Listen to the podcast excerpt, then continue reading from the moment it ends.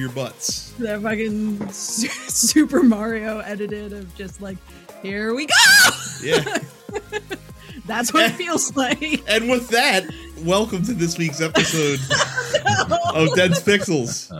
Uh, I'm your host, one of your hosts, Brad, joined by my co-host Micah.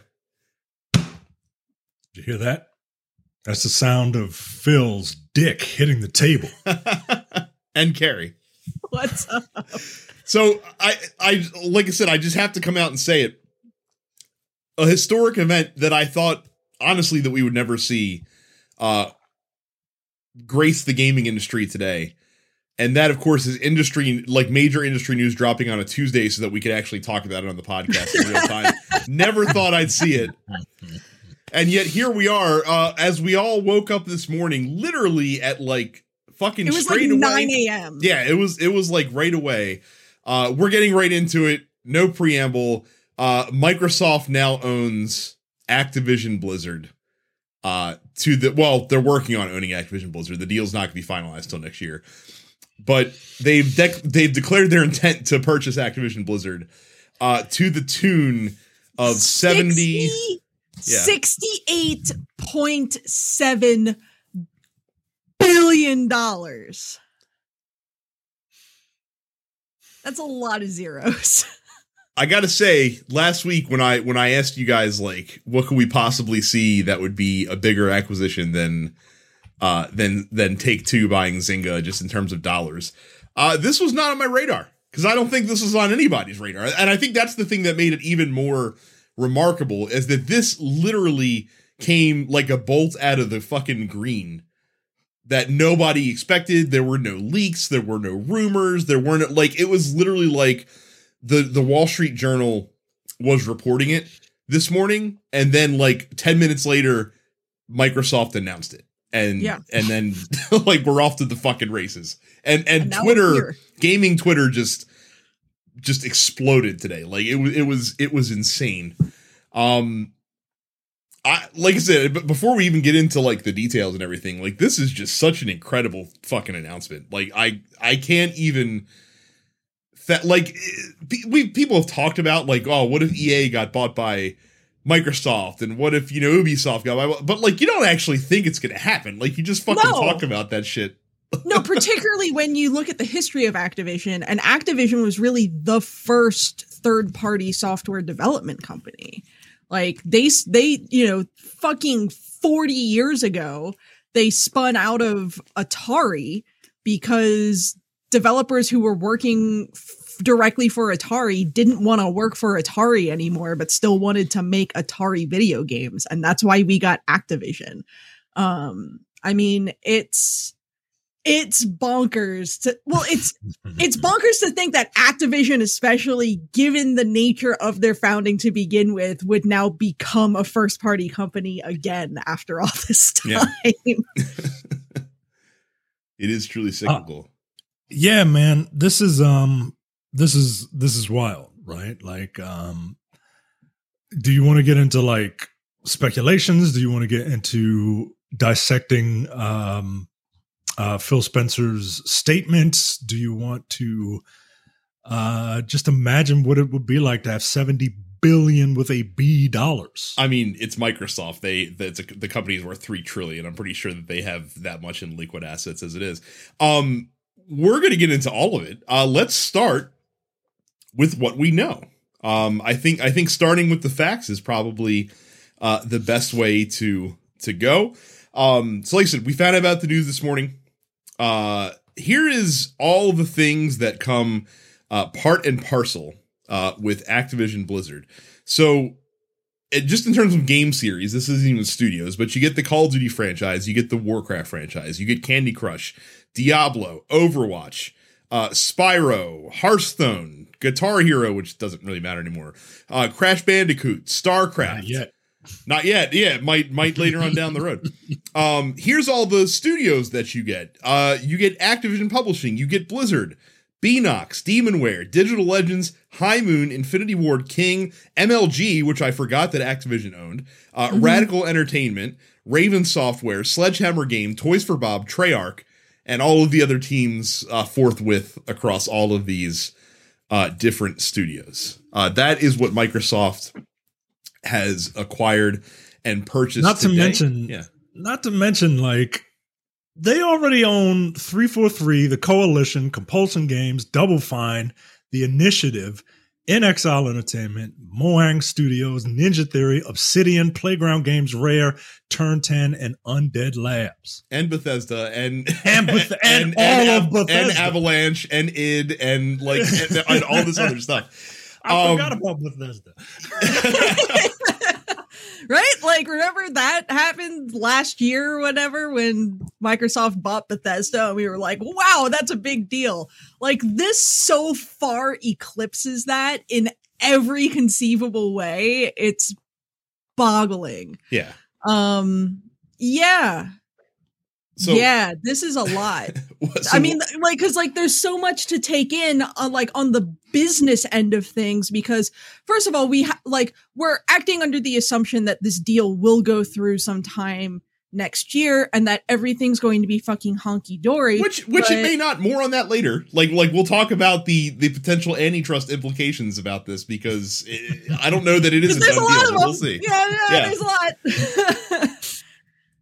um, yeah, I mean, here's the thing: like since since Microsoft has purchased Bethesda, um, Bethesda hasn't really put out anything I would consider major. Mm. You know, S- Starfield comes out this year. I mean, Scrolls- Deathloop was a pretty big fucking deal. no, De- Deathloop was, but I I guess what I mean to say is we haven't seen them do anything that I guess wasn't like already well into development. Mhm. You know, they we we have yet to see sort of what what this partnership will do for Bethesda's games, if anything. Um I I guess it it really begs the question um and we might not see until later this year um you know is is Starfield going to be Game Pass exclusive? Is the next Elder Scrolls game going to be Game Pass exclusive? Are we going to see Call of Duty become, you know, a console Game Pass exclusive franchise? Like what like what does this mean for all of these you know major third party games um that have flourished on other systems um like what what does this mean for the future of all of these franchises? Are these all going to be microsoft exclusives? Or is microsoft going to play nice with uh sony and nintendo? And i guess on the flip side of that are sony and nintendo going to play nice with microsoft? Well, so we so Phil Phil Spencer came out and addressed this kind of. Um basically he said that like look, like we're not like if you have, you know, communities that you you know, play with with these franchises on on other platforms, like we're not looking to, you know, take you away from from those communities essentially. I remember him saying something very similar uh when the Bethesda deal was reached. Uh, and then they basically said, look, we're going to honor all existing contracts, but going forward, any new games that come out are going to be exclusive to Xbox. So, like, while Deathloop obviously was a PlayStation exclusive, and while uh, Tokyo Ghostwire is going to be on PlayStation as well, because they had Mhm. already announced that, or sorry, Ghostwire Tokyo, I'm saying it backwards. Um, like Starfield is an Xbox exclusive. Elder Scrolls 6 is going to be an Xbox exclusive. The next Fallout game is probably going to be an Xbox exclusive. Redfall is going to be an Xbox exclusive, at least on consoles.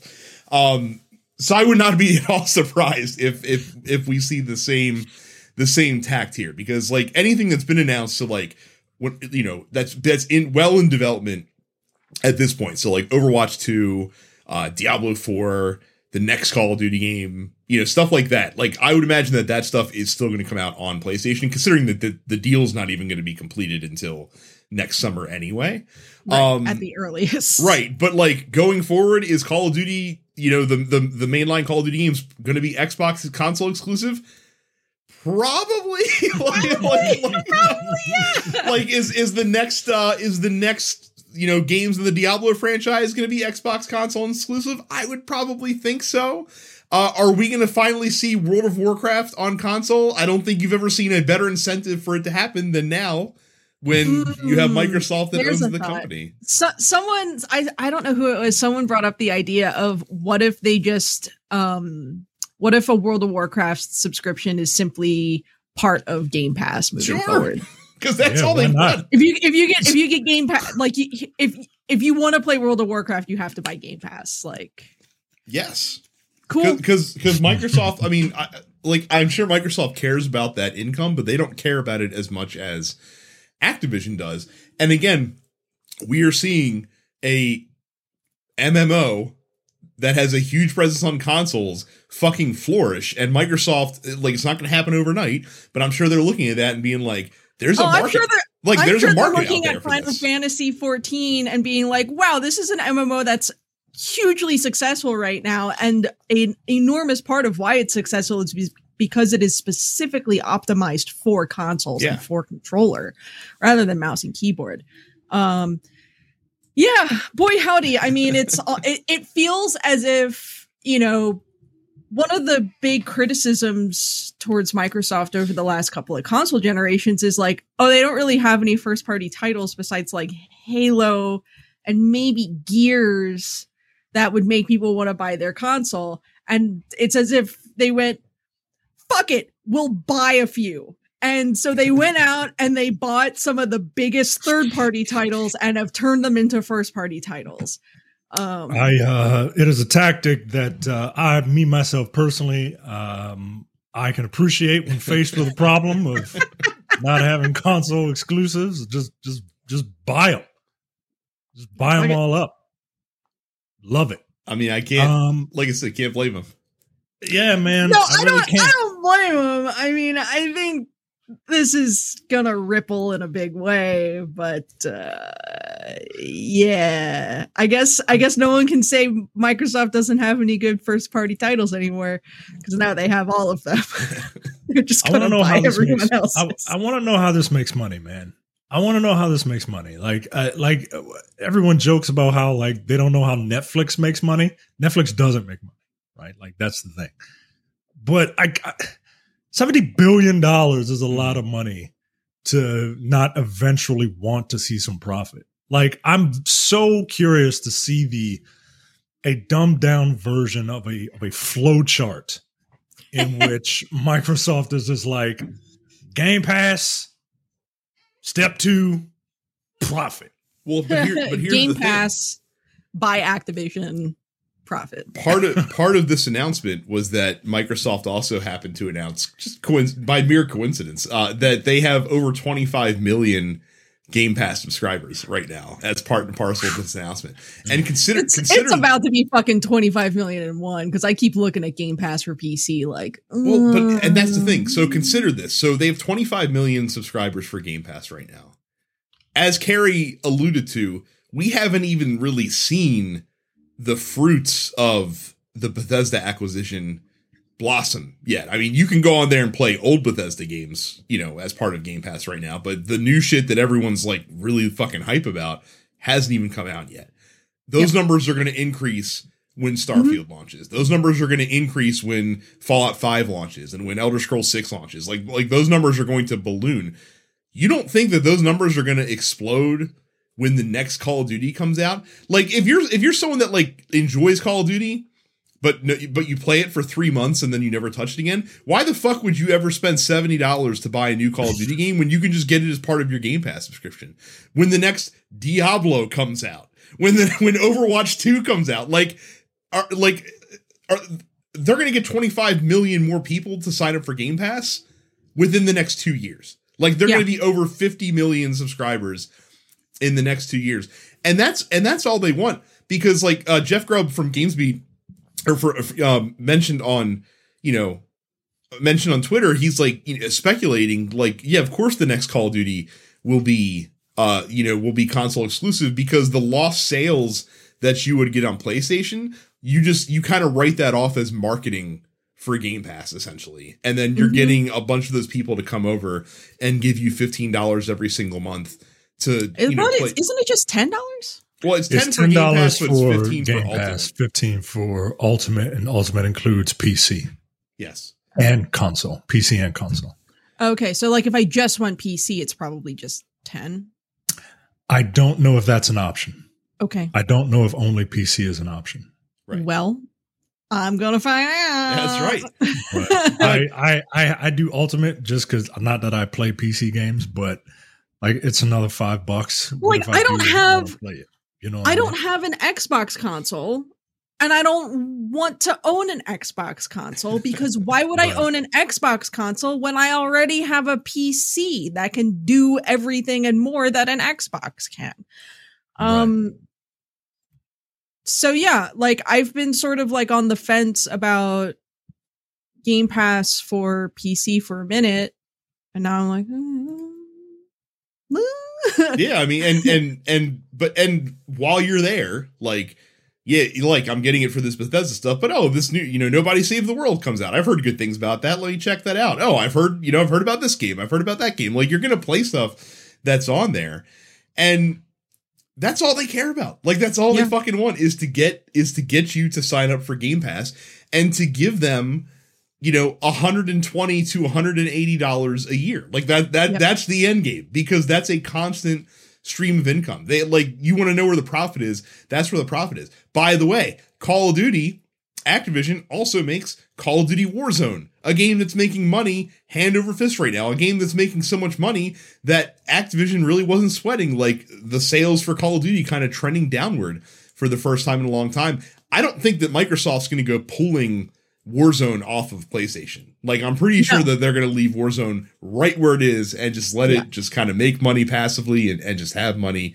fucking coming in and, and cashing out. So if you want to know where the profit is, you're just getting more and more people to sign up for Game Pass. And again, like I'm one of those people, like I'm one of those people that a couple months ago finally was like, man, like this value's too good to not, you know, get an Xbox and to go and to just fucking buy Game Pass. Like I don't even need to own Xbox games. Like I just need to get this subscription service and the games that I want to play will be on there.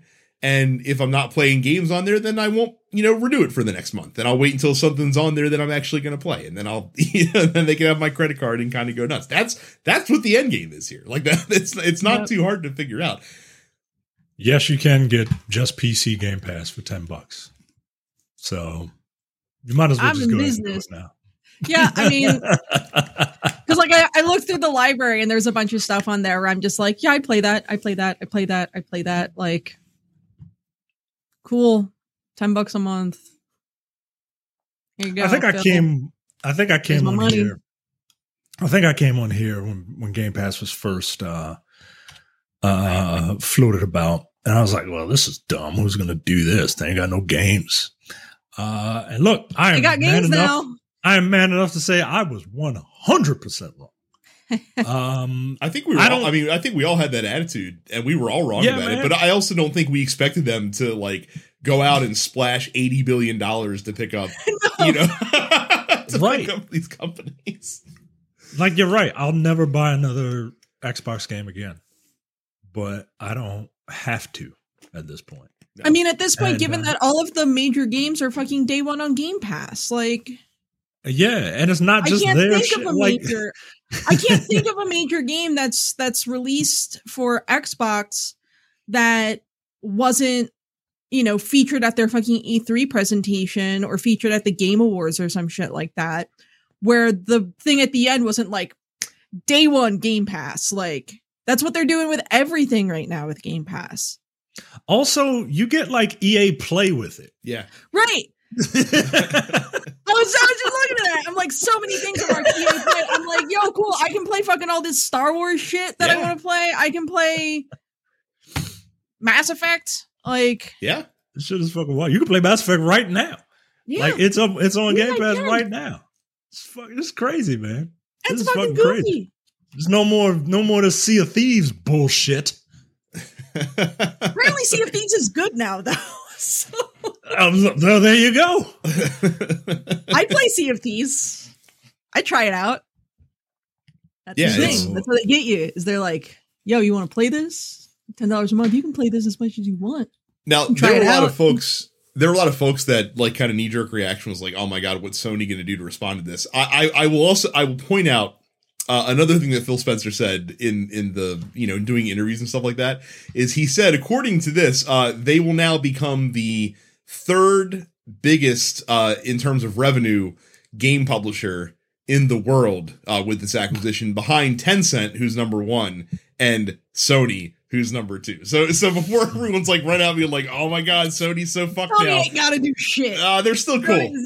Yeah. They're still cool as long, as long as they're still making games that are worth seventy dollars to to actually pay for and play. Like Sony's still doing, still doing. Yeah, like- there's a whole there's a whole other world outside of this country that um that they really are are loyal to their to the Sony brand. Um look, I've never been well I I, I won't say never. I used to be a, a, a console wars person um back this is no joke back in the uh Super Nintendo Genesis era. I used to be a, a console Genesis does person what Nintendo don't. when Nintendo don't, right? Um, because and the only reason I was is because my parents didn't want to buy me a Genesis. They were like, "You already have a game system." Um, we need to bring back that kind of like outwardly antagonistic marketing. no, we don't. No, we, no, we really don't. No, we really don't. the, mar- the social media marketing's will fun. take The care of it. reaction, the internet does. reaction wouldn't be. The internet right. reaction would not be. Right. The, right. I mean, look at it. Look at it right now. Look at it right now with this with this uh, announcement. I don't know. So we'd be remiss uh, if we did not talk about uh, our good buddy uh, Bobby Kotick and his role in in this Mm. acquisition because that was of course the first question out of people's mouths. So reportedly, actually not reportedly, Microsoft said this. Uh, Bobby Kotick will remain in his CEO position uh, until uh, until the deal is done. Um, Mhm. Now, Microsoft has not said what Bobby Kotick will do, and Bobby Kotick has not technically said what he'll do. Uh, but in an interview, uh, I believe with with GamesBeat, uh, Bobby Yes, Kotick said that once once his once the acquisition is complete, um, he will be available as needed. Uh, were his words. So that would Yeah, suggest so that he- that's he's he's gonna go. yeah. Um, I Jason Schreier had a really good breakdown of that interview. Um, where where basically he outlined the fact that um Bobby Kotick has always cared deeply about appearances. Uh, imagine it was tremendously important to him that he appeared to be leaving on his own terms. He wasn't pushed out. Activision's issues had nothing to do with the sale. He just felt like it was time. His response in the interview is very telling. He does not want history to show that he sold the company he spent 30 years running because of a sexual misconduct scandal. No, it wasn't because of that. It was because his employees couldn't ship Overwatch 2 or Diablo 4 on time. It was because Call of Duty had an off year. Of course, incidentally, Overwatch and Diablo were both delayed in part because of all of the attrition at Blizzard. And gee, I wonder who's responsible for all of that attrition. um, so yeah, uh, I wish uh, Bobby Kotick a very sincere eat shit. Um, and uh, I don't think history is going to be particularly kind to him. And I think even more about how awful of a CEO and how awful of a person is probably going to come out in the following months because, you know, all of this legal stuff with Activision Blizzard is like still ongoing. Like Yeah, that's so not going away. it's yet. not going and- and in away fact, like- because Microsoft bought them. Yeah, we'll talk. We'll talk about what Microsoft also has acquired, uh, along with uh, along with the games and the studios uh, with this acquisition. Um, the issue is so like everyone's like pressing Phil Spencer and other people for comment on Bobby Kotick. Here's the thing: they literally legally cannot say anything about him right now because he is No. the CEO of a company that they're trying to acquire. Um, it w- if you say something about him, you can be accused of like trying to like of like price fixing or price influencing and stuff like that. It is it is literally against the law for them to say anything uh, about him. So you're not going to get any comment on them um, from them.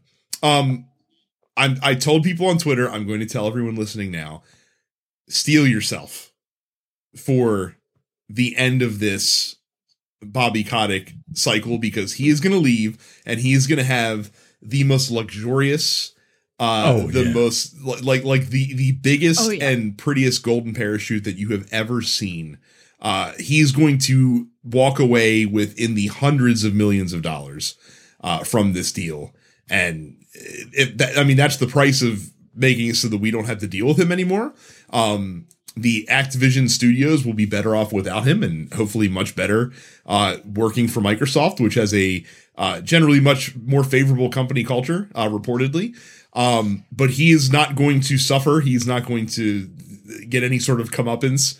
Uh, he's going to walk away and not have to work another day for the rest of his life and be rich, and his kids will be rich, and his grandkids will be rich, and his grandkids' grandkids will be rich because that's a gobsmacking amount of money.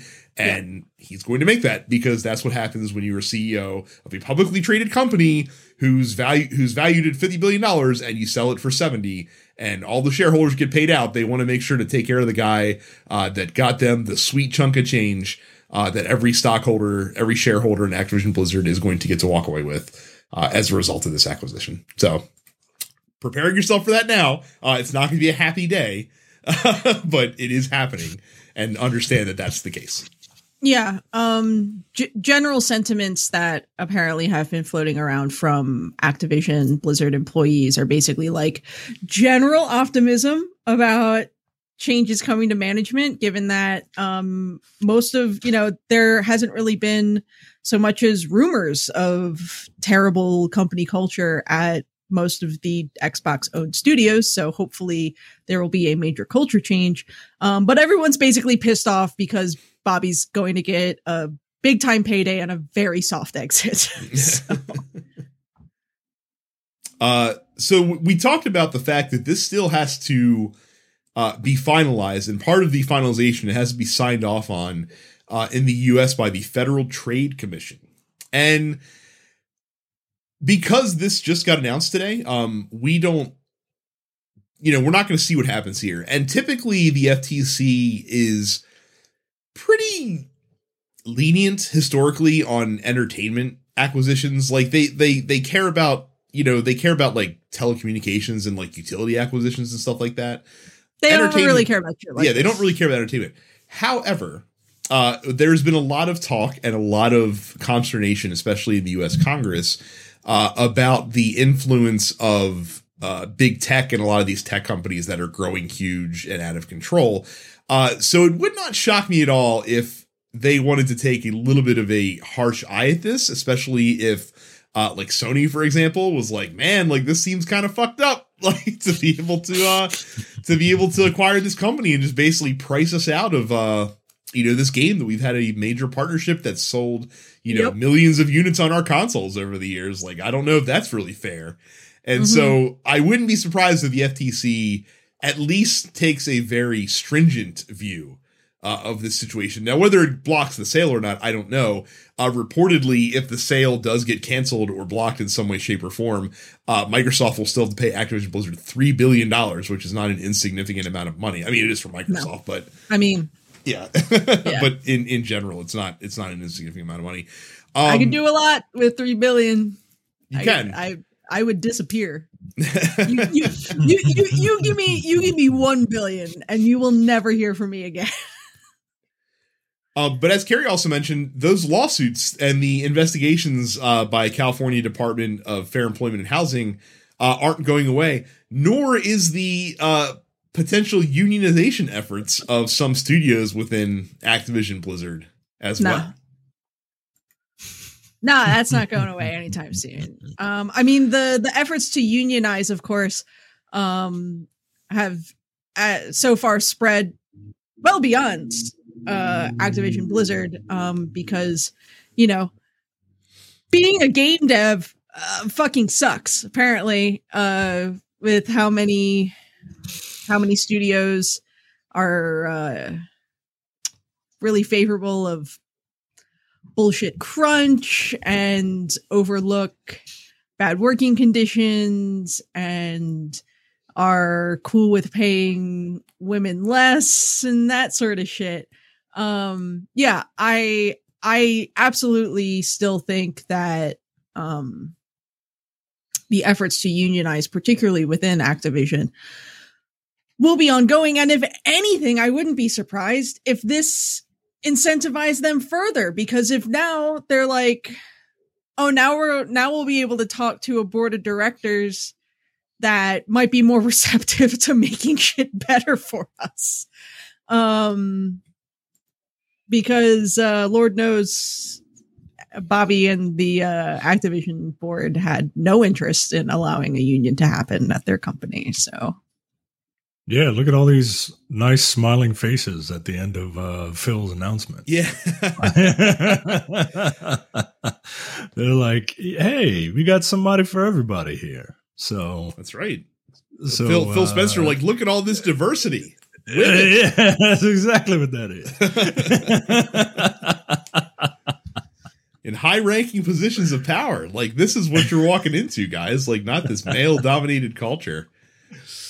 So, it, Uh, like I said, there's still a lot to shake out from this. Um, uh, but now it's time for rampant speculation. Like, what what do you guys think that we'll possibly see uh, in the future from this seismic announcement in the games industry?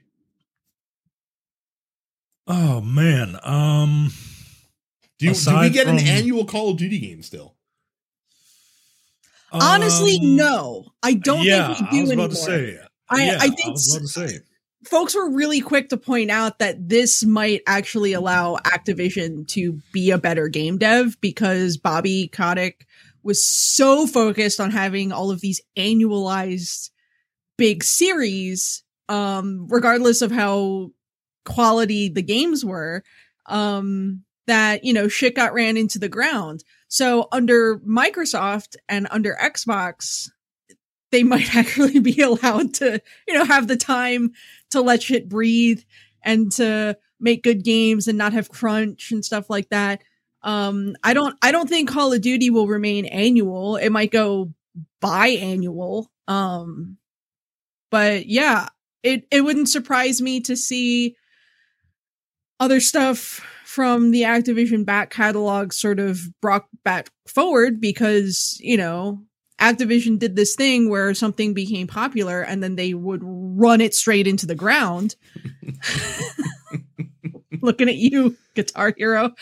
Um so you know, I I think some of this stuff from from Activision's back catalog could be revived and brought back in a way that's maybe more sustainable than putting out the same bullshit year after year for the sake of turning a quick buck. Um, yeah, a uh, a restructuring of release schedules um, is big. Um, you can because you own all this IP, you can like synergize with different games. You know what I mean? Um, everyone loves a crossover. Everyone's a sucker for it. Um, Jesus like you said, World of Warcraft on console. Um, I'm very curious to see how if these extra resources will be put towards their cloud gaming to make it something. I, I I won't say more viable. I haven't used it. I don't know the the viability of it. What was it like when you when you tried it? It still feels it's not seamless. Like like it's pretty cool just being like, you know, hey, start a game and you're up and running in, you know, 15 seconds. Like that part's neat, but there's still there's still latency issues. Like that's not but it's and it doesn't hurt every game, but it hurts a lot of games to have those kind of latency issues. Um so I mean, that's still a problem that you have to deal with. I uh I foresee a game price increase. um there's uh there's a lot, man. There's a lot that that uh that can happen here. Do you see a Game uh, Pass price increase? Yeah, that's what I meant. That's what Okay. Mm. I mean, A I game- think- I think Game increase. Pass- not a game price, a game pass increase. I think Game Pass was probably bound to slowly but steadily increase over the next couple of years anyway, and maybe this just accelerates that a little Yeah, bit. I mean, like I said, we. Yeah. I mean, there's tolerance of that anyway because like Netflix is raising their rates basically. Netflix and Disney Plus point. and Hulu and every other Yeah. fucking streaming Yeah, subscription literally bullshit. Everybody does Literally it. Guess we'll what? sign up at 20 nine bucks- dollars and two years from now and be paying fifteen. Fucking whatever. You got me in. right Yeah, 20 my and, money. 20 and 15 20 and 15 dollars to to or 20 or 15 dollars to play literally all the games Every game to play all of the games. all right Fucking I- I whatever. mean, I, get it uh, you know Um, What else am I going to do? Pay seventy dollars to fucking have it on a disc for a console that I don't own? You got me. You got me Yeah. there, Microsoft. so uh, If this is wild, man. is is, the, is this truly uh the fucking golden age of PC gaming now? Because like not not only like do you have the normal shit that comes out on PC in general, but like you got Game Pass on PC. Sony's putting their stuff out on PC. Like if you own a PC, like you're basically playing all the games. Like, like everything's coming at you. Yeah, Right back to this master race bullshit. I I'm I'm curious to see like the Call of Duty studios, especially like what else potentially they could do. Like I'm pretty sure like Treyarch or Infinity Ward is going to just be stuck in Call of Duty purgatory forever. Um, but it'd be cool to see some other output. Uh, it'd be nice to see uh, like Toys for Bob not working on just Skylanders and not working on just like Warzone and stuff like that. Like it'd be cool to see uh, Vicarious Toys Visions get to do stuff that's not just support Blizzard, you know, titles and stuff like that. Like it's going to be pretty pretty nifty. Um You I know, can't- Toys for Bob really did like fucking Crash Bandicoot N. Sane Trilogy, Spyro Reignited Trilogy, Crash 4, and then Activision was like, fuck you, you're developing Call of Duty now. yeah, Let them develop Spyro and Crash, please. seriously. I mean that's that's what you got to do. Um I That's can't wait I to want. see can't wait to see Blizzard's catalog show up on uh Game Pass. Um like I, I can said, wait. I, I still got to see. I still got to see a culture change at Blizzard because all that shit, all of that shit, that incredibly toxic shit that had had been going on at Blizzard even before Activision fucking bought them out. So like, I need to see. I need to see not just Bobby gone. I need to see rounds of firings happen. I mean, at we're, I mean, we're, we've seen a lot of that, like with Blizzard especially. There's been a lot of folks in high ranking positions that have been going over the past several months. So, like, I'm sure I'm sure the clean out's not done, uh, but they've definitely been making strides in the right direction. Plus, you don't have to feel like a fucking asshole for giving them money now, like because you don't have to give them money anymore. it's This going to true. Microsoft now. Um, I'll give I'll give Phil a, a cool nine ninety nine there you go. every month. But uh, do you think that? Uh, do you think that any of these subsidiaries kind of get lost in the shuffle? Because I remember when I remember when Rare came out, or when I started being aware of games developed by Rare, and they had a bunch of titles, man, and they got bought, and I don't really see much of their stuff. Now, granted, they're working on like they're on they're doing like Sea of Thieves, which apparently is a good game now, according to Gary. Um, but I remember that rare logo like meant something. Well, I think I don't part of the problem is that, you know, back in what I would consider to be the glory days of Rare Rare of the mid to late 90s, um, so much of what they were doing was doing licensed first party stuff for Nintendo.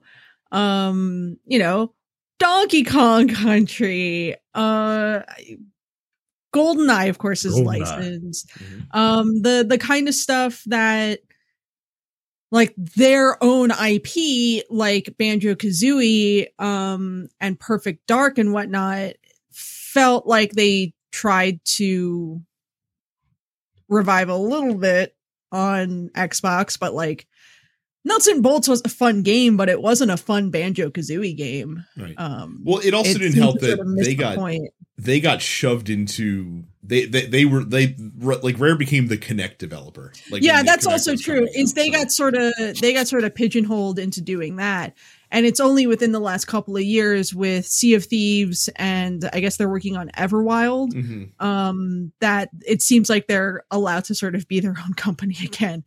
But i mean they were so busy doing stuff for nintendo from you know the the 90s through the early 2000s and um then it's like as soon as they got bought by microsoft microsoft wasn't really sure what to do with them. Um well and, so and they to made that- fucking Viva Pinata or some shit right. Um, to that point, like I think Microsoft has seen, and Phil Spencer, like the benefit of Phil Spencer kind of being in charge of their games division right now is that he's been there for you know twenty plus years. Like he's he's Yeah. seen a wide, he he's basically been there for the entire existence of the Xbox, for for for better or worse, and Mhm. so he's seen you know what being heavy handed on studios and what kind of pigeonholing studios into certain projects that aren't necessarily their forte um where that's gotten the company over the years. And so i think that they're going to take you know with your bethesdas with your activisions with your blizzards companies like that they're going to take a bit of a not a hands off approach but they're going to be like you know what do you guys want to do? Like let's see stuff. Like i don't think they're going to force projects on them. I think they're going to look to see you know hey what do you guys want to do? Does this work for what we want to you know what we want to be on xbox? Like can we you know is this viable for us as a as a game product? And kind of shepherd them that way instead of being like man we really need you know we need a uh you know like a you know i, I can't even think like like a third person action adventure game set in this setting. Uh get to it blizzard. Like you you guys need to make this happen. Like i don't i don't foresee that being the case. Um you know they bought these companies because these companies are known and have the track record of making excellent games. So I think you just kind of let them do what they do and reap the benefits. Well, I hope so. This is a this is a very exciting time. I don't want um I'm not saying this is going to happen, but I don't want like a bunch of samey games, Mhm. right? I don't want Call of Duty every year. I, I really don't. Um I don't um I, as much as I don't really jive with some of Arkane's games, I appreciate them. You know what I mean? Does that make sense? Um no, because I they would feel like they're that. trying things. And I just want them to try things. I, I I don't want this this to be like, hey, let's just get let's just let's just guarantee let's just make guarantee bangers, you know, and and lose creativity. You know what I mean? And I'm not saying it will. I'm just saying I No, like. Dishonored is a very specific flavor of game. Deathloop is a very specific flavor of game. And they're not for everyone, but I would rather see studios do more stuff like that than do what Activision has done, which is like fucking shit out the same game year after year Yeah. after year after year.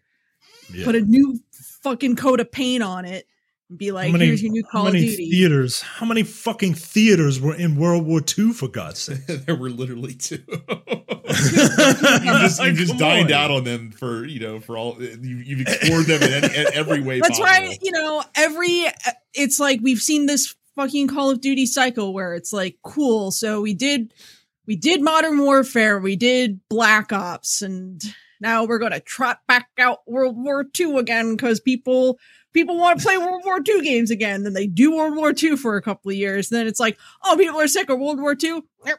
Here comes Afghanistan. Like, let's jump into let's jump into the future and get Jon Snow. right? or we're going 50 years in the future and just making shit up.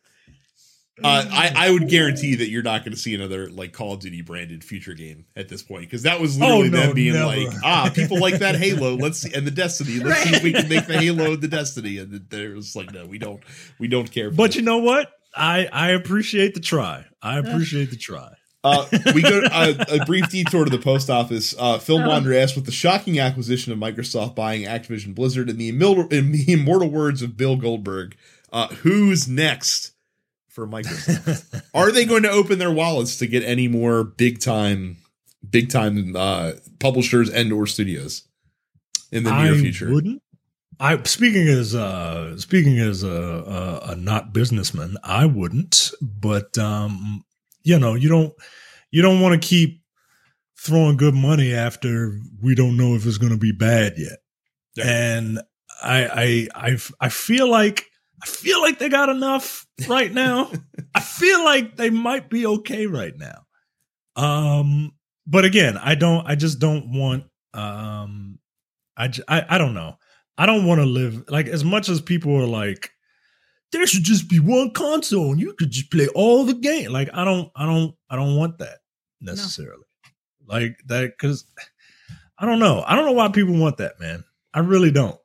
But Uh, um, that's how we got fucking uh the ET Atari video game. Yeah, man. Like because you consolidate so much and then at that point you know you, you lose out on quality control because when you only have one console and then this is the only thing people can buy for then you can just put whatever the fuck you want out on it and so then you end up with a glut of bullshit and a uh, total industry collapse it's also it's also not the time to to do it if you're a buyer in the market so like if Yeah. you're ea and like you see that microsoft just paid like 40% over market cap for for for activision Mhm. like of course like if microsoft's gonna come to you and be like hey like we'll pay you know we'll pay 40% over cap to buy you guys as well you're gonna be like fucking great but i also it's interesting because like between not only the scandals going on at activision blizzard but also like bobby kotick even talked about like you know blizzard's taking forever to ship games uh call of duty even though it's the you know the most popular game the, the sorry the two most popular games in 2021 in terms of sales uh, were Mm. Call of Duty games. Like even though that's happening, it's still trending downward. And when that's really all you have, and you start to see like a blip in the radar and that kind of stuff, that's a good incentive to sell if you have someone that's willing to buy. But like EA is still, you know, ea has no incentive to sell yeah, they're still making really FIFA money like crazy every year. Uh, there's really no one Ubisoft- else yeah, Ubisoft's not really in, in a position where they need to do that. I could see them maybe picking up like a smaller studio and a smaller publisher here and there, but as far as like these megaton acquisitions, Sure. And the thing is, like, that's ultimately much as like industry consolidation, uh, you know, for a lot of small, like, and I'm talking small indie studios, like being bought out by someone like Microsoft is like exactly what they want because that means they can uh, keep the lights on because a lot of these studios don't run on particularly big budgets and to have financial backing from a studio like Microsoft or Sony or something like that. Um, that's huge. So yeah, I mean, I I don't think you're going to see another major third party studio acquisition by the likes of Nintendo, Sony, or Microsoft um, anytime soon. Um, of course, now that I've said that, something will happen in two weeks, and I will have to eat these words. Microsoft buys Take Two for 150 It's gonna be like, dollars. oh, fucking Nintendo finally just buys Sega, and I'm like, all right, like, yeah, yeah, I don't know. Um, this this sort of stuff tends to be um generally few and far between. Of course, we just had that Zynga shit happen last week, so who knows? I'm talking out of my ass. I don't know what I'm talking about. I'm not a games expert. I'm a fucking nerd on the internet.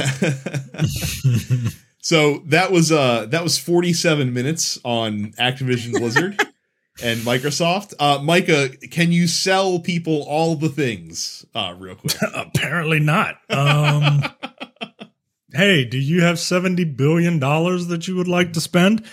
Um, then maybe you should sign up for premium content. Um, fuck that Amazon thing. Uh, give us your seventy billion dollars. God damn it. Um, look, go to nunspixel.com slash fans. Um, and uh, hop into our Discord where you can talk about uh, what it would be like to have seventy billion dollars to to throw around. Um, go to youtube.com slash densepixels and subscribe. Uh, go to uh, subscribe to all of our podcasts. Uh, we do uh, quite a few of them. Um, uh, you know what? I'll save that. Um, uh, including uh, Jay. Jay sent me a message right before we started uh, about an idea that he had uh, um, to try Oh, and appeal to more people. Uh, and- oh, no. and and and good luck with all that. Subscribe to the Nerd Apocalypse, Black on Black Cinema, Coming Distractions, and the weekly preview episode of the Look Forward Political Podcast. And if that's not enough, if you have seventy billion and fifty dollars, go to densepixels.com slash premium. Use that extra fifty dollars to access all of the premium content that we have, including the airing of grievances, No Time to Bleed, the Men with the Golden Tongues, Upstage Conversations, and the full episode of the Look Forward Political Podcast, which I'm currently in the middle of right now. Mhm. Um, uh, that's uh, densepixels.com slash premium.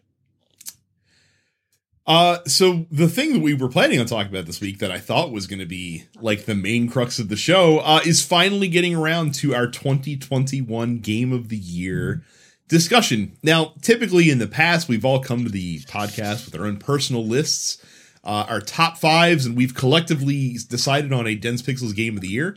Um, Mhm. I think that that is going to be an impossible task this year because Micah and I often like kind of line up uh, as far as like what games were the most impactful for us over the year. Carrie's always the wild card, of course. Terrence, you never even know what you're going to get uh, with him. Uh, this year, or this past year, I should say, was such a diverse slate of games that came out. Um, I, I obviously like Carrie's top five list is going to be very different from Micah and my own. yeah. I think that mine and Micah's top five list uh, is not going to have a lot of crossover. I think that maybe two games will cross over uh, from our top five list. Uh, yeah, and one of them's kind of a cheat. So One of them is one. Oh, one of them is a huge cheat, uh, and I'll, I will I will let you guys soon know where I have this this cheat uh, ranked on my list. Uh, let's just kick it around the table real quick. Carrie, your number five game of twenty twenty one. Monster Hunter Stories 2 Wings of Ruin. Um the game's really fun. Uh it's a different take on the Monster Hunter world and on the lore. Um you get to roll around in the world on the back of your little monsties and uh yeah, I don't know. It was a lot of fun. It plays really well. It's basically the best available Pokemon title on the Switch right now. uh, Micah, your number five game of twenty. So the way the way I generally do my game of the year is usually the game I spent the most time with because if I spend the most time with a game, then I uh, probably really really enjoyed myself, uh, or a game that I you know just couldn't wait to play. Uh, just to give you context of what my top five is, and you know, you all know me. I'm the like uber mainstream non-artistic right like i'm i'm i'm i am i am who you think i am right so my number five game of the year is metroid dread oh, nice. um, nice. is- is- Good for is- you. I couldn't i i i couldn't believe how much i actually really enjoyed going back to a metroid style game uh, and it just happened to be Metroid. They are Metroid style games. They are not Metroidvania games because Metroid came out before Castlevania. that's I don't care. If, I don't care if Symphony of the Night uh, made it popular or whatever. Metroid came out first. They're Metroid style games. And Uh, Metroid Dread is amazing. Metroid Dread is really fun. Uh, a little, little difficult for your old man here, but but uh but i do i i did have uh, a very good time and it it just it it harkened back to harkened back to my youth when uh when i had patience and dexterity so my my five games, all five games, um, weren't necessarily the games that I spent the most time with this year. Um, because like Micah, I tend to also kind of look at that metric as well. But all five of these games were the five games that I literally could not take out of my hand uh, once I got them and had to play them through uh, to completion or some semblance of it. Uh, my number five uh, is also Metroid Dread uh, for all the reasons that Micah said. Uh, it was just a terrific game. Um, like I said, I, I, forgot how much I missed a classic Metroid experience, and it, it really is uh, speaks highly of that game. That even in this era where that genre of game has arguably like evolved past what Metroid does, like Metroid reminded you, like, nah, man, like fucking tight gameplay satisfying puzzles to discover and and the maze and and cool weapon upgrades like that's all you need baby like we've always been here we're always we're always going to be the best so i love metroid dread uh and that's why it's my number five carrie you're number four Shin Megami Tensei 5. Um, oh that's interesting Yeah. I I like Shin Megami Tensei 5 quite a bit. I just played some other games more and liked them a little bit better. Um yeah, I mean SMT5 uh, waited a long time for this game to come out. Um it has so many quality of life upgrades over earlier mainline Shin Megami Tensei games. Um it feels like an appropriate place to jump into mainline Shin Megaten games if you have otherwise only wa- only ever played uh like Persona. um But yeah, I mean, it it plays well. It's a fun open world, but still turn based RPG on the Switch. Um, I don't know. Fucking, I wa- I like to play a game where you attack and dethrone God, and Shin Megami Tensei delivers. uh, Micah, your number four. Uh, my number four. Look, um, I, I I was not a fan. Uh, I'm I am not uh, a fan of the comic, uh, not for any particular reason. I just haven't read it, but I am a really big fan of those Guardians of the Galaxy movies. Um, and and this game, Guardians of the Galaxy, uh, is my number four game. It is the big budget, you know, blockbuster Marvel title that came out, and um, good stories are there are two different types of, of stories that can that can be told, right? Christopher Nolan style stories where the story and what's going on is the thing that hooks you, or James Gunn style stories where it's all about character and the story just has to kind of make a little bit of sense. But it's all about characters and how they interact with people. And do you like these people? And do you want to spend time with these people? I want to spend time with each and every person in that Guardians of the Galaxy game. Um, the characterizations uh, are are amazing. Uh, it's a little tropey and it's found family type, you know, dynamic, but you know it works.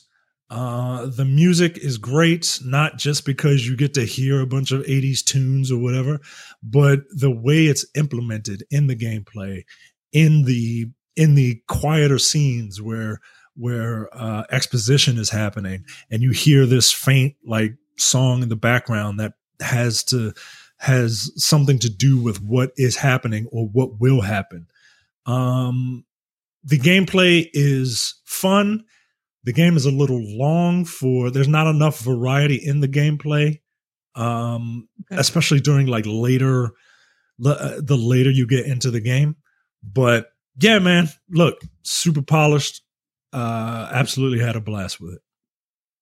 Um, I I own that game. Uh, I still haven't played it. It's next on my list.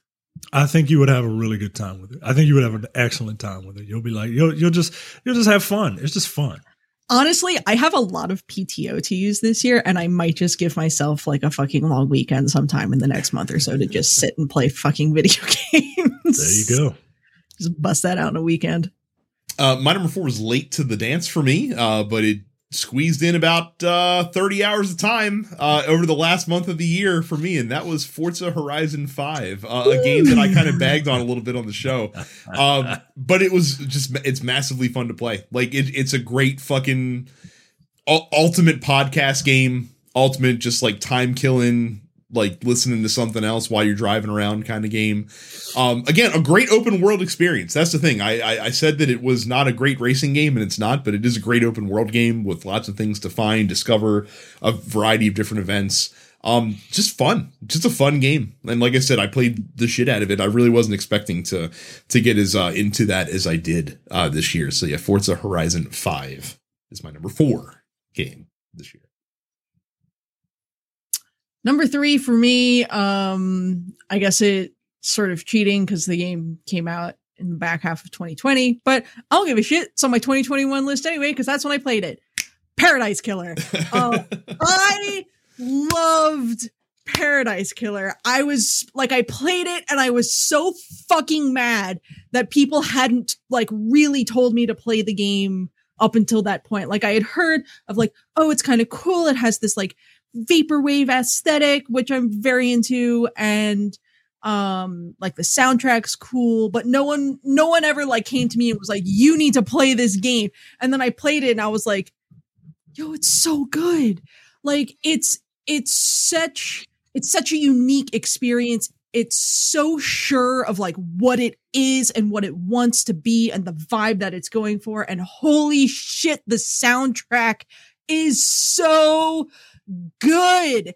Like, if nothing else, just like go and listen to the soundtrack because Epoch, um, Barry Topping, this fucking Scottish motherfucker. He's so good. Like he just nailed this delicious vibe of a soundtrack.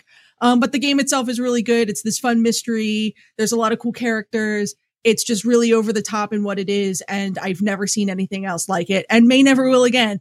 Uh, Paradise Killer is really good. I, I, I like it's it's a world that I just like. I want to go back to over and over again. Micah, your number three. so it was very difficult for me to arrange these next three games, um, but I think I I think I have the order in which I uh, I want them. Uh, look, I've never been. I, I've always appreciated this series, but I've never been like a huge fan of it. We're lighting up again. Uh, but but Ratchet and Clank was ah. Ratchet and Clank was really really fun, man. Like uh-huh. it is. It's uh it's you. You just said you just described a game as knowing exactly what it is. That's exactly what this is. This yeah. is a third person uh uh action adventure shooter. It is. It is uh, uh, it is what it is. But what it does, it does very, very well. Um, the it, it's beautiful, and it shows it. It's the first glimpse of what these new consoles can do, and um, it gets me super excited for. Uh, I, I'm excited for any Insomniac game, but this gets me jazzed for anything that the all the for Spider-Man, for Wolverine, for anything that yeah. they have coming out. This is this is a nice appetizer to what will be uh, a couple of main courses coming down the line from them. So yeah, Ratchet and Clank Rift Apart is uh, is just a really fun game. Yeah, Rift Apart also my number three. Um, great story, great cast of characters. Like Micah said, it Insomniac knows how to make these games at this point. Um, not a revolutionary game in terms of like what it does for the Ratchet and Clank uh, ethos, but like those games are all about getting some pretty good, like cleverly written dialogue uh, with a lot of fucking fun as shit weapons in a lot of interesting platforming areas and with beautiful visuals in this case and lots of fun like environmental puzzles and stuff like that. I I enjoyed this game thoroughly. Again, I beat it in 100%ed it in like a week. basically like that's that's how much fun i enjoyed uh having with ratchet and clank rift apart. Uh number three there were there were two games that i liked better than that this year uh but i really enjoyed rift apart quite a bit. All right so like my my number two and my number one are like really really I really think, tight. i think i know the order. I think i know the order and, for that and the reason why i'm putting this at number two instead of number one despite the fact that i put um let's see since I started playing it in June. Um, I have 488 hours in it. Um, I am putting Final Fantasy 14 and the Endwalker expansion specifically at my number two this year. And the reason why it's at number two instead of at number one is because I had to sit and think of if I had the opportunity to start this over again from the very beginning, would I do that? And the answer is no. Um, I am I'm glad that I'm at where I'm at and I'm glad that I got to experience this story, but would I like go and fucking start all over again and grind all the way back here again? No, I would not do that. That was a lot of work and I'm not going to do it again. Um but yeah, man, fucking I I have a lot of complex feelings about Final Fantasy as a franchise. Um, I I like a lot of Final Fantasy stuff, and um, I mean, you know, sort of grew up playing Final Fantasy. I've played a lot of the older ones. Um, four and six remain sort of my favorites as far as the single player games uh, are concerned. Um, and uh, FF14 and especially the stuff in Endwalker, like really, really pushed all the right buttons for me sort of at the right time. And it's a it's a game that I'm glad sort of came into my life when it did. Um, it has allowed me to like weirdly reconnect with some friends in some interesting ways. Um, it's a game that I enjoy playing with my friends. Um, I also went from like who the fuck is Emet-Selch to like literally having a fucking Emet-Selch shrine in my goddamn office. I'm a mess about that, man. Um, yeah, look, I I got I got real fucking in my feelings about the story at the end of Endwalker. I did not think that this was a story that was going to like make me produce physical tears. Like I cried way more playing Final Fantasy 14 than I expected I was going to when I first started. I'll tell you that much. Um, but yeah, look, it's a great game. It's a great community. Um, it's a ton of fun. I I've never been much of an MMO person, um, much less really like an online multiplayer kind of person at all. But um, yep, FF14 real good. Um, and Endwalker was a strong payoff to this story arc. So, uh, you know, these next two games are the games that I've put the most time in. And um, so it was very difficult because I like them for very different reasons. Um, but I think my number two is where it is because a major component of it I don't really care for, but the other component I can't put down, and that is Halo Infinite. Wow. I don't care for the single player mode, and I thought I would. Right? It's an open world game. It's Halo. Right? It's it's science fiction. It's military. It's, it's, it's the bullshit that I'm into. But that story is so fucking dumb and convoluted and and I just and I I just don't care. Then I jumped into multiplayer. Look, I'm not a multiplayer guy, right? I don't play multiplayer. I don't play shooters for their multiplayer, right? Like I'm that weird guy.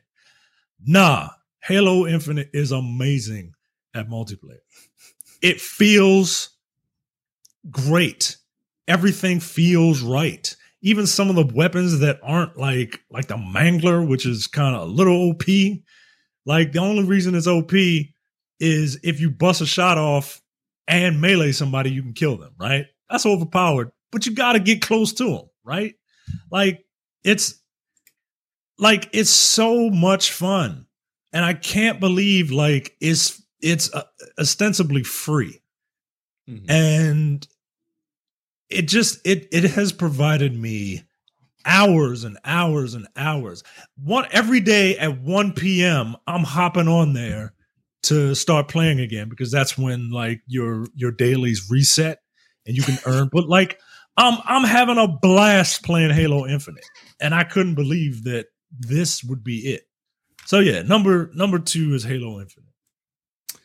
I always have at least one of these like fucking like a like in, indie hipster picks on my on my list this year. Um mm-hmm. I knew I was gonna like this game when it came out. I didn't realize I was gonna like play it for 40 hours, kind of like it. Uh, and that was uh, Griftlands, which came out on the Switch. Um, hmm. A really interesting uh, addition to the deck builder genre of games uh, because they added like a, a choose your own adventure kind of story through it with characters that are actually really funny and, and lots of fucking outlandish, hilarious outcomes. And it, they have three different characters which have very different paths as you go through the game. Um, of course, like as you play and and use the characters, you unlock new cards that makes your subsequent runs um that much better uh really delightful fucking game uh it i played it a ton uh when it came out in the summer and uh, i am sure i will be back to revisit it at some point because it's a solid addition to that genre um, so yeah, Griftlands is my number two game of this year. Well, if it wasn't Final Fantasy, you knew it was going to be this. my game of the year for 2021 is Monster Hunter Rise. I put 150 hours into it on Switch. Um, and I've been playing on PC, so it's gonna be my game of the year again for this year. Uh, the fact that, like, look, that game is so much fun to play. Um, the the movement system that they introduced with the wire bug mechanic is like it's it's fun and it's it feels very innovative for the series um yeah, I don't know, man. Fucking Monster Hunter good. All I want to do is hunt monsters. Like the gameplay loop in Monster Hunter is more satisfying than any other game I have ever played. And Rise is really good and Sunbreak comes out this year, so I will have even more content to play um, because I know that content dropped off on the Switch version basically because they were working on the PC version and working on the Sunbreak expansion. So presumably, once Sunbreak comes out, there will be way more to do in the game, uh, which means I've got plenty of time to get my hunter rank back up to where it was on the Switch version where Sunbreak comes out this summer. uh, yeah, dude, fucking. I, I, Monster Hunter good. So I'm going to. I uh, mean, I'm going to stop Micah before before Micah starts talking because I, I so I just want to. 2021 was a good year for games. Like I said, despite COVID, despite everything, you know, we got the Mario 3D World remake, we got Unsighted, which I thought was great. Um, Lost Judgment that Micah came out. Like there, there's a lot of games that came out that that were really entertaining. Uh, I didn't think that Micah and I would have a lot of crossover on this list. Uh, it turns out that not only did we have crossover on three of five games, but they all ended up in the same fucking spots. And leave it, leave it to You us old heads. Leave it to us old heads to have this all, all these new cool games on these new hot consoles coming out. And our fucking game of the year is just an HD remaster. fucking picked Mass Effect. I mean, look, look, look. I'm, I, I look. I'm basic, I'm right? done. I'm a basic with both of you. bitch. I'm fine. I'm fine. Look, I will take that label. I will take it, and I will wear that as a badge of honor. If you didn't see this coming from a mile of fucking way, congratulations, congratulations, better of both of you. congratulations on this being your first episode of Dense Pixels. I, I mean, uh, what else could it be? What else could it know. be? Exactly. Exactly. look, look. The original Mass Effect. I know Mass Effect 2 is the one where everybody jumped on, but the original Mass Effect is is is I can make arguments about that game being superior than some of the than uh some of the other some aspects of one are superior to 2 and 3. And to be able to play that to be able to play one in a better state than it has ever been to to be able to play it like a fucking game and not uh trying to figure shit out and how to how am I supposed to do this like Mass Effect 1 this for Mass Effect 1 uh uh being upgraded alone is worth it to me.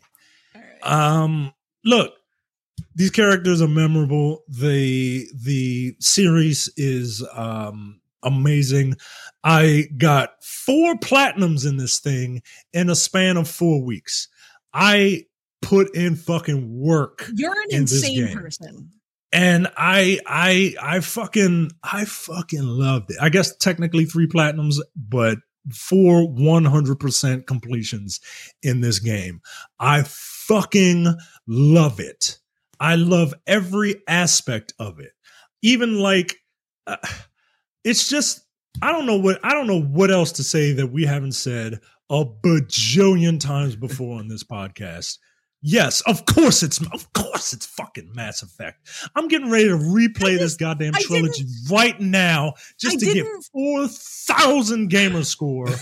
Uh, uh, playing it on the other system. Of course, I- it's this game. I literally didn't even recognize it as like a thing that released because it's a remaster. Nah, yo. No, I it's not. It's No. not a remaster, Carrie. It's one of the best remasters that I've ever seen, and especially coming off of you know the all the bugs and and and nonsense that happened with Andromeda's release, which was a fine game despite the the issues that it had when it came out, and then for us to be graced with with such a fine port, as Micah said, like a modernization of the first Mass Effect game, but not in a way that made it feel not true to what the game to how the game played normally. Like it like like it was great quality of life improvements uh that still made the game feel like Mass Effect 1 so that when you went to 2 you're just like oh that's right. I'm playing a real third person shooter now.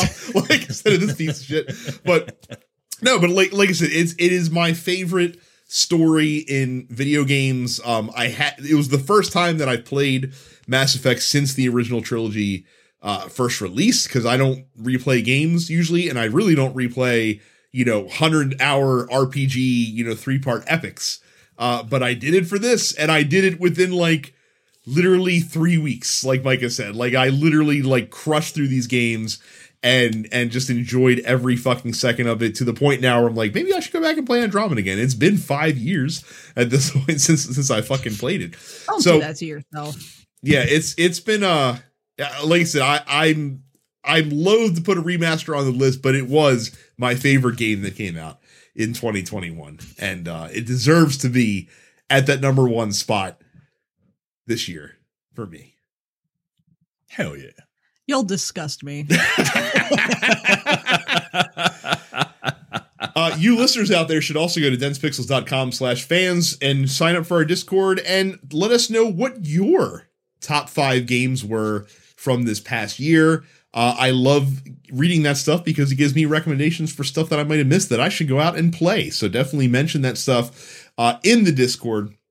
Make sure you subscribe to the channel on YouTube at youtube.com slash densepixels. Uh, follow us on the social medias. Uh, use the whatever podcatching app that you use to to download these things. Uh, go to twitch.tv slash densepixels. Subscribe there. And then follow us all on Twitch as well. Carrie is up. It's Carrie. I'm densepixels. Brad. Terrence is apparition 410.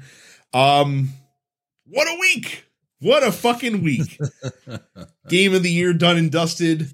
Uh, we'll be back with the regular news probably next week. Uh, and we'll fucking see. yeah, and uh, and and I'm gonna charge you guys uh, to come up with the three games that are coming out in 2022 that are your most anticipated Ooh. or expansions. Because I obviously I, I would not want to deprive Carrie of putting Sunbreak on there because she's gonna put tons of hours, Mhm. tons of hours Uh-huh. there. See, see, we all laughed at that category at the Game Awards. Now Brad is just like, come on, give me your nominees for most anticipated game. That's right.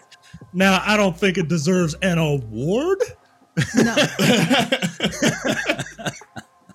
Breath of the Wild 2. so that's it for us. Thank you guys so much for watching and listening, and we'll see you all the next time. See ya. See ya.